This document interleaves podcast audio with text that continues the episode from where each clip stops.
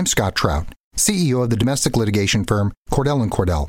We help men deal with the life changes triggered by divorce, such as child custody and property division, among many others. But life changes also occur after divorce. These changes can make parts of your existing court order irrelevant or harder to follow. If you feel a modification to your court orders might be necessary, talk to us at Cordell Cordell. We're a partner men can count on. Contact Cordell, CordellCordell.com, 1065 East Hillsdale Boulevard, Suite 310, Foster City, California, 94404.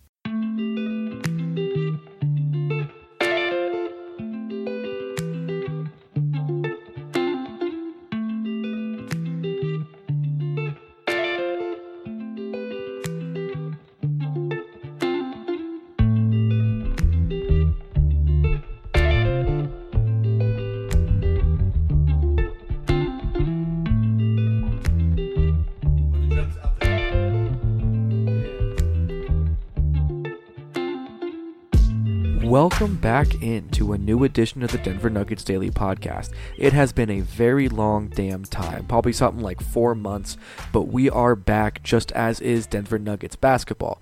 The Nuggets have already gotten their preseason underway with two games against the Lakers, but tonight was their first game at home against the Perth Wildcats of the Australian National Basketball League.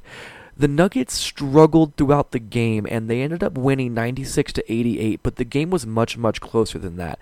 There were points to where Perth got them within 1 point and things were seem were seemingly kind of unhinged for the Nuggets. Frustrations were boiling over and they really just weren't at a point to where they were in a cohesive, fluid groove on the court. Things were just kind of out of whack. And after the chaos that they've kind of gone through within the first weekend of training camp, where they had to play LeBron James in San Diego for his Lakers debut, and then LeBron James in Staples Center for his Staples Center debut, it really felt like tonight's game was just a letdown, and because the Perth Wildcats were just such a significantly less talented team, the Nugget starters really just kind of let off the gas and never really tried to assert themselves at any point beyond the first quarter.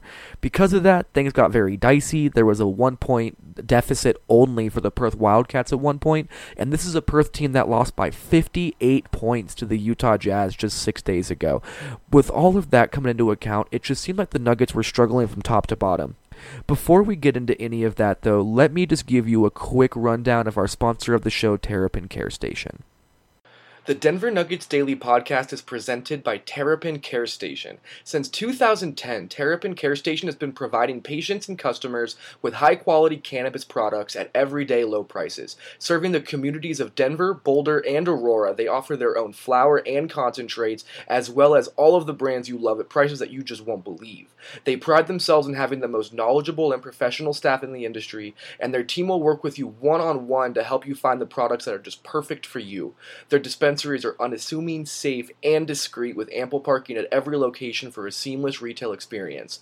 For up to date menus and promotions, head down to www.terrapincarestation.com or just come visit one of their five convenient Colorado locations today. Again, that is www.terrapincarestation.com. That is terrapincarestation.com for all of your cannabis needs. All right, let's just get into it. So, this was really a game with two different stories. There was the starter stories, and then on top of that, you had the stories of the bench players. The Nuggets starters, which is where we'll start tonight, just really struggled top to bottom. There was never really any cohesion between the group. Uh, the first quarter was great. They jumped out to something like a 15 to 4 lead off the bat. Guys were moving off of each other. The ball was moving great, and it was the first time that the Nuggets had their full starting unit on the court. Gary Harris missed the first two preseason games due to a right hamstring strain, and Jamal Murray missed the second preseason game against the Lakers due to an ankle injury. So this was the first time that we were able to see the entire Nugget starting unit of Jamal Murray, Gary Harris, Will Barton, Paul Millsap, and Nikola Jokic all coexisting on the court together. Um, while they started out very well, the second half and their second stint, even in the second quarter, they just completely let off the gas and allowed the Perth Wildcats to really get back into this game in a way that they should have never been able to. The Nuggets are a significantly better team than the Perth Wildcats, and this game did not reflect that. That was 100% on the starters and their intensity. I asked Michael Malone after the game in his post game press conference if this game could be a wake up call for the Nuggets, and the first thing he said was, Well, I've been awake since April 11th. April April 11th alludes to the last game of the season last year when the Nuggets lost to the Minnesota Timberwolves and were eliminated from postseason contention. So you could tell he was irate that the Nuggets did not show up in the way that they should have, especially with the starters. And he emphasized that the starters needed to bring more to the table let's start out with the positivity with the starters because Gary Harris was his first game back. It was the first time we got to see him in real live action because during training camp, media doesn't get a chance to see the practices. All we get is some hearsay from different individuals, and everything we heard about Gary Harris was phenomenal. He was stronger, he was getting to the rim with ease, he was continuing to grow as a finisher at the rim, and of course, his jump shot was still buttery smooth as it's always been jump forward to the game against Perth, and a lot of that was there for Gary. He had a very, very strong return. He finished with 13 points on 5 of 10 shooting. He only hit one of his five three pointers, but he was clearly rusty. He got to the line once, hit both of his foul shots, had two assists and one rebound against no turnovers, and even threw a block in for good measure the most important part of Gary's start for me was that he immediately stepped back into the role of being the most consistent player on the court, somebody that the Nuggets offense can just rely on at all times just to be who he is. He was great going to the rim. You could see his strength already, just barreling through some of these defenders that Perth had. And his finishes were strong, they were creative, they were very, very much so just exactly what you remember from him last year. And that is so important because when Gary Harris is able to score with the ball in his hands, the Nuggets offense just goes to an entirely different level because who are you going to kind of help off of to provide help defense on Gary Harris? You can't help off Nikola Jokic because he's such a feathery touch in the mid range. Jamal Murray is a sniper from three point range. Will Barton can, can score from anywhere on the court. And Paul Millsap is a four time All Star who is one of the most savvy scorers in the league um, and who is taking steps backward as his as his age starts to catch up with him, but he can still hurt you in a plethora of ways. But to see Gary Harris come out on the floor, play with the ball in his hand, slashing over the place, hitting threes, playing good defense, getting in dribble handoff actions with Jokic, it really just felt nostalgic seeing him in that role again because that's exactly what he used to do for so long. So seeing him able to do that was a great sign for things to go forward. It did not seem like his right hamstring strain was bothering him in any capacity tonight, and that is great for the Nuggets going forward. But that is really where the positivity ends. Barton was good in the first stint, but even him, he started to trail off as the game went along. I mean, Will Barton finished tonight with 11 points, 3 rebounds, 2 assists, and a steal with 2 turnovers as well. Shot 4 of 8 from the field. So it wasn't like he was bad in any capacity, but most of that damage was done in his first stint. It was not something where he was consistent throughout the game, which was really the story of the rest of the Nugget starters beyond Gary Harris. So in the first quarter, finally we got to see Will Barton's finishing at the rim return. For so long this preseason, the first two games, he was not able to finish those tough shots in the in the paint like he does so often in his career. He just wasn't the same level of finisher, and that can be attributed to a lot of things. Rust, just getting back into the swing of things.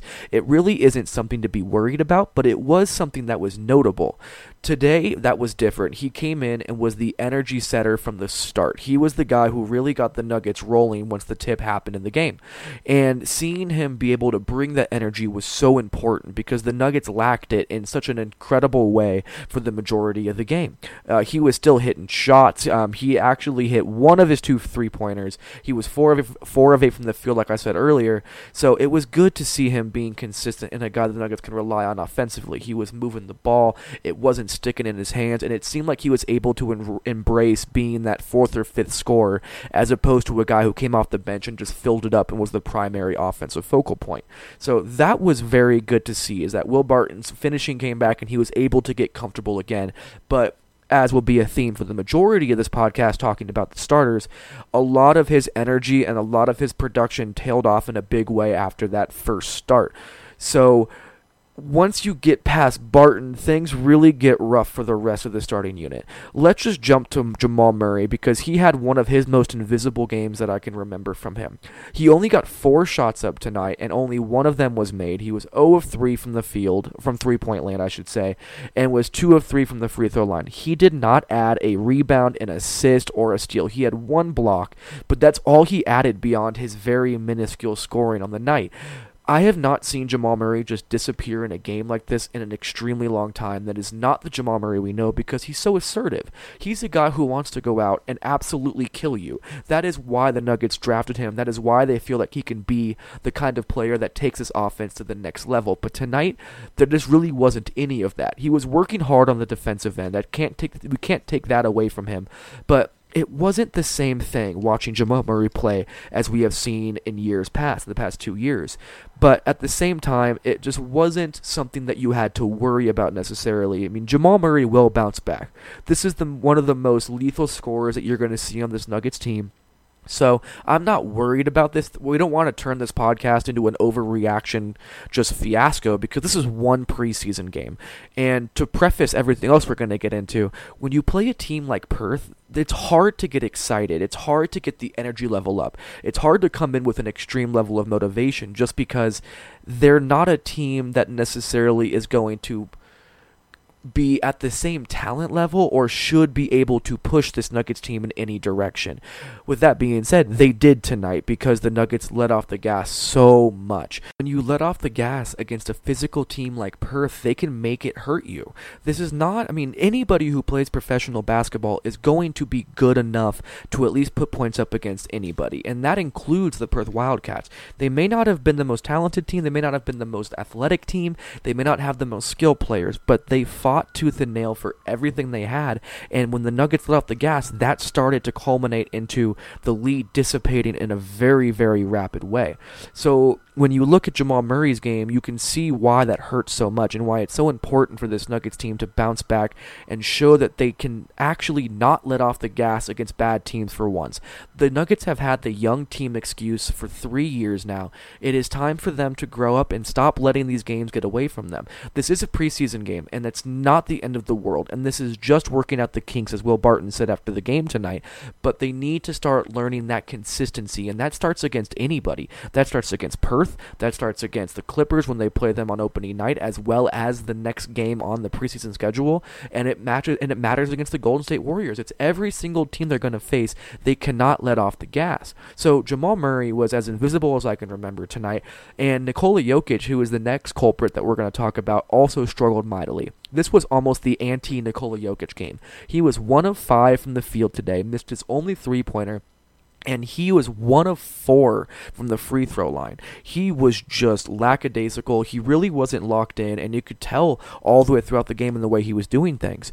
There was a lot of hope to start the game because he was whipping passes around beautifully. He was throwing one handed slingers straight into the shooting pocket from across the court, and you were like, wow, this is going to be one of those Nikola Jokic games. But the second they got a lead, he just completely let off the gas, and everything started to fall apart. He did have seven rebounds, which is good because he hasn't rebounded the same level this preseason. He had also had three assists, but he also had three turnovers to continue with his turnover issues.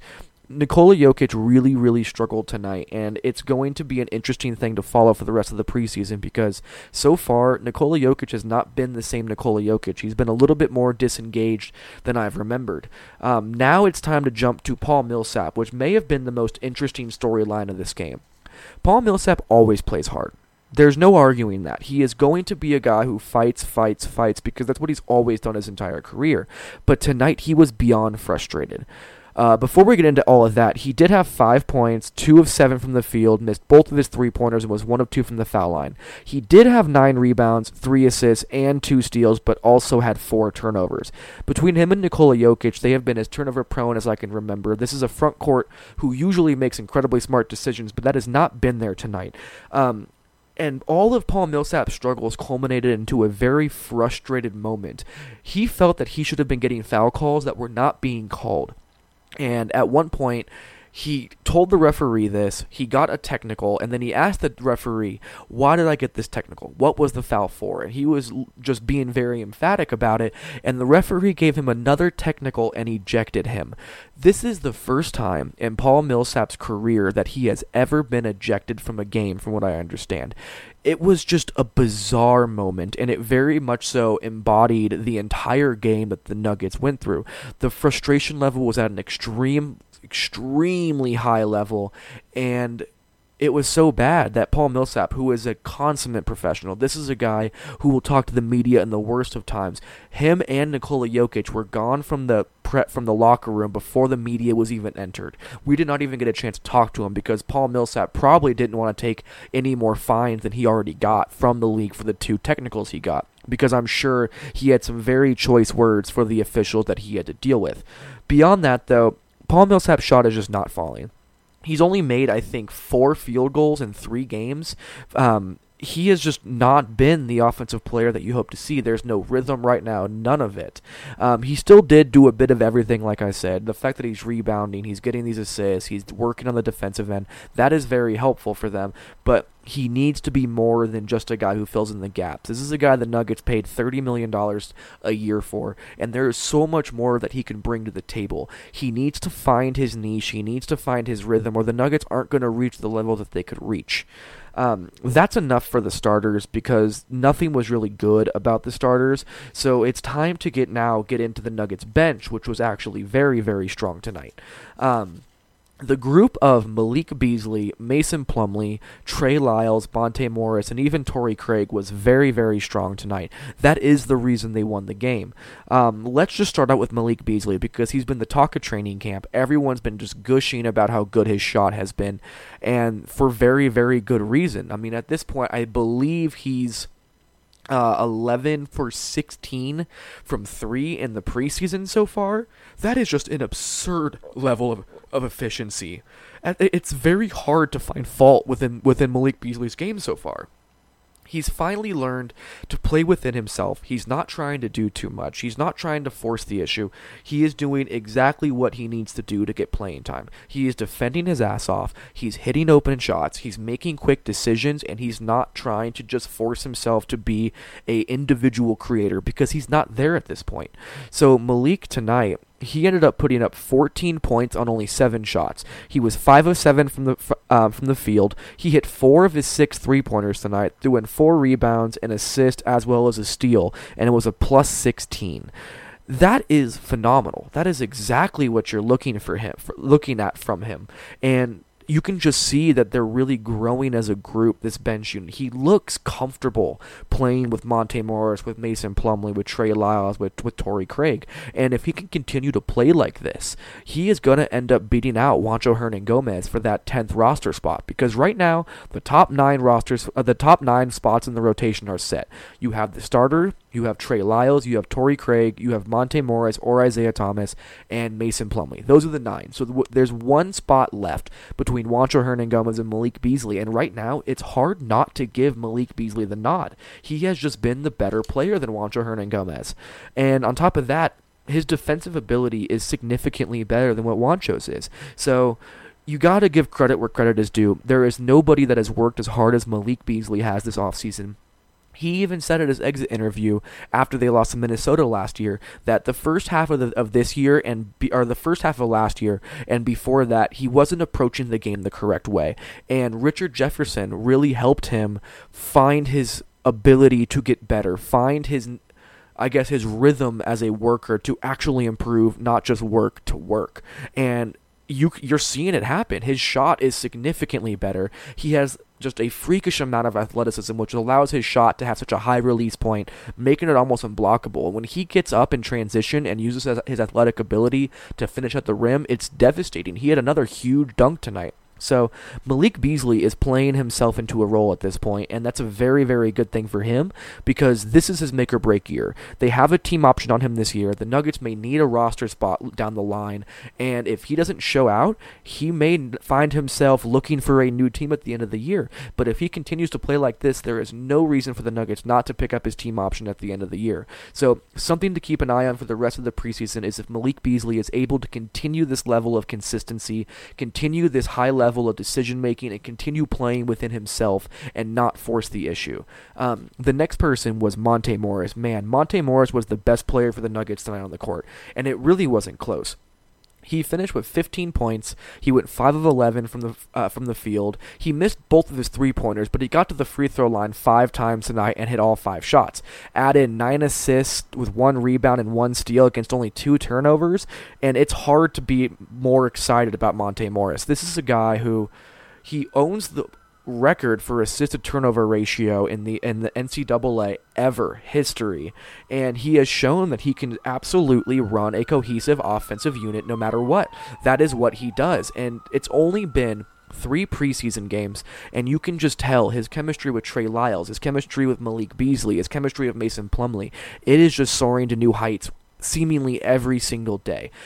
There's a story where Monte Morris, what he does is he tries to spend time off of the court with every single player on his team that he plays with, whatever it is. Even at Summer League, he did this just to kind of figure out the way they think, the way they like to play, where they like the ball. He goes to extreme extents to build himself into a player who can help immediately and know where to be and make great decisions, and that is what you saw tonight, and it is why he was the best player on the floor. Um, it's getting to the point where it's hard not to be confident in Monte Morris being the Nuggets' backup point guard come the opening night of the regular season on October 17th. He has just proven day in and day out that he can do all of the small little things that you want your backup point guard to do that immediately contributes to winning the way that he would drive into the paint, retreat back out to the three point line, suck an extra defender with him, put a dump pass down for Mason Plumlee, who now has a wide open dunk because Monte Morris drug that defender out. He can see two, three, four steps ahead of the defense, and because of that, he is making everybody around him better. A big reason for Malik Beasley's improvement is because he has a very strong point guard to play with who will put him in a good position to succeed. And the same goes for the next player we're going to talk about, which is Mason Plumlee. Mason Plumlee is a guy who struggled a lot last year. He had low some of his lowest totals of his career across the board, and he was playing with a sports hernia, which is tearing of the core muscles, which really hinders your athleticism, your lateral movement, just your overall mobility on the court. Now Mason Plumlee is healthy and he is playing with an actual backup point guard, which Devin Harris was fine, but he's not a point guard, and Emmanuel Mudiay was more of a dumpster fire than a helpful player in his time in Denver. Now you're seeing Mason Plumlee get the ball in the short roll, making quick decisions as a playmaker, going up for lobs and finishing with authority. He's really just finding the ability to impact the game in as many ways as possible, and that is huge for the Nuggets because being able to play through Mason Plumlee when Nikola Jokic goes to the bench allows the Nuggets to keep a continuity of how they play offensive basketball, and it allows them to have a vertical athletic threat in the front court there really isn't another player on this roster who can be an athlete in the front court, who can go up for lobs, who can finish with authority, who can really take it to a defense and force them to collapse on him when he has the ball in the paint. So because of that, it's just going to open up the offense more and more and more for players like Trey Lyles, like Torrey Craig, like Monte Morris. So the chemistry that you're seeing grow between Monte and Mason Plumlee is going to be great looking down the line because that weaponizes your bench unit. The Nuggets bench unit was their biggest issue last year. Now it's starting to look like they could weaponize their bench unit and really, really become something that they can rely on to give them an edge when they take their starters off the floor. And the Nuggets have one of the best starting units in basketball. So if you can also have a strong bench, there's no reason this Nuggets team couldn't be a top 5 offense in basketball and be able to fight for home court advantage in the playoffs. That is really how talented they are at this point. The other reason that this Nuggets bench unit was able to open up so much is Trey Lyles. He was hitting his shots tonight. He ended up with uh, 10 points on 4 of 7 shooting, also hitting 2 of his 5 three pointers, and then threw in 8 rebounds and 2 assists for good measure. Uh, just like Malik Beasley, it's Trey Lyles who has had probably one of the best camps out of all the players in the Nuggets roster. I mean, when he hits his threes, the rest of his game just flies open. He's able to get into the post, he's able to create mismatches, he's able to attack off the dribble and play make for others, or he uses athleticism to finish at the rim. He's just such a versatile offensive player that once his game opens up with his jump shot, everything else comes with it. If you go to milehighsports.com right now, I actually wrote an article about how Trey Lyles can weaponize the Nuggets bench unit. He is just such a good, versatile, dynamic player that once he gets going, I don't see a way to stop him or the Nuggets bench unit because Monte Morris is such a savvy backup point guard. Mason Plumlee is such a vertical spacing, hyper athletic center that when you add the spacing of a stretch four like Trey Lyles and someone else who can create off the bounce and be able to create plays for others, the sky's the limit for this bench unit just as much as it is for the starting unit. So it's hard to be upset with anything that Trey Lyles has done. He hasn't held the ball for too long. He keeps the ball moving. He's hitting his shots, and he's really just been phenomenal top to bottom.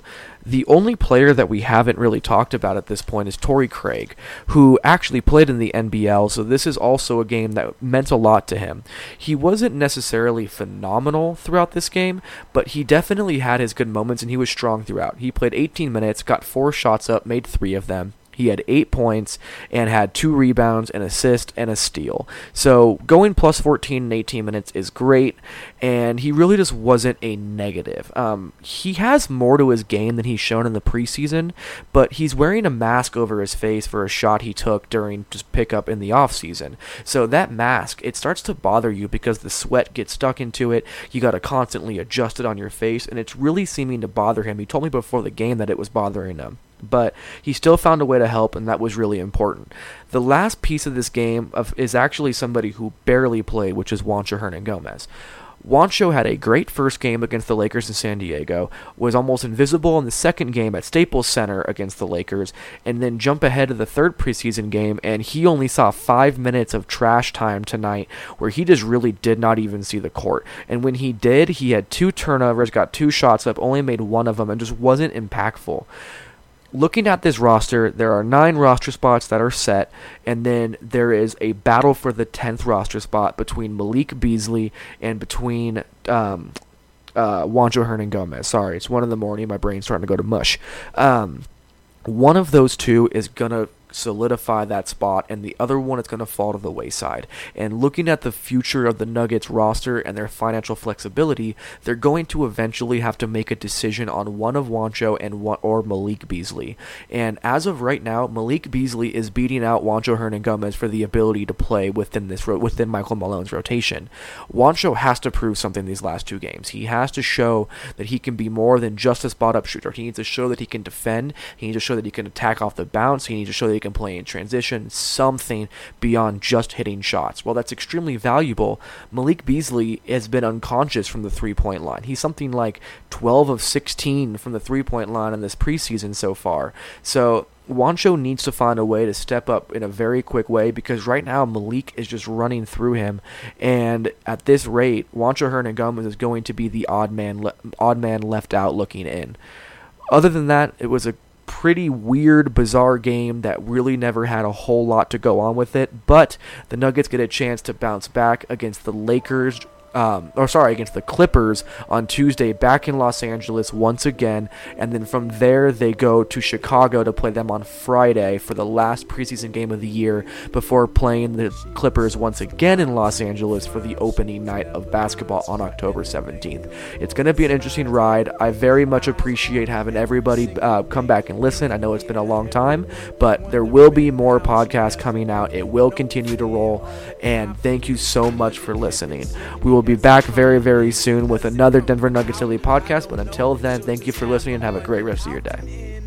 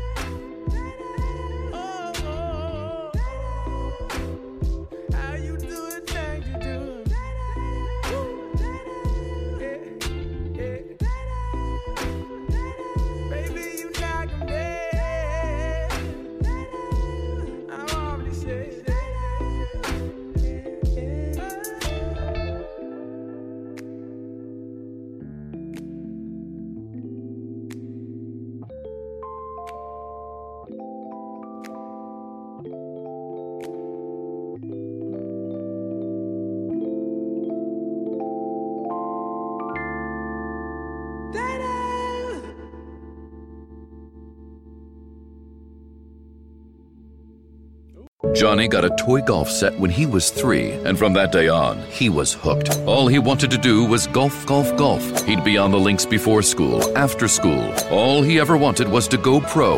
And then, one day, when he was holding his grandson and thinking about his 12 handicap, Johnny realized it just might not happen for him. But you know what did happen for him? He switched to Geico and saved a bunch of money on car insurance. So that was good, and so was hanging out with his grandson. And now, a thought from Geico Motorcycle. It took 15 minutes to take a spirit animal quiz online. Please be the cheetah. Please be the cheetah. And learn your animal isn't the cheetah, but the far less appealing blobfish. Oh, come on. To add insult to injury, you could have used those 15 blobfish minutes to switch your motorcycle insurance to Geico. Geico. 15 minutes could save you 15% or more on motorcycle insurance.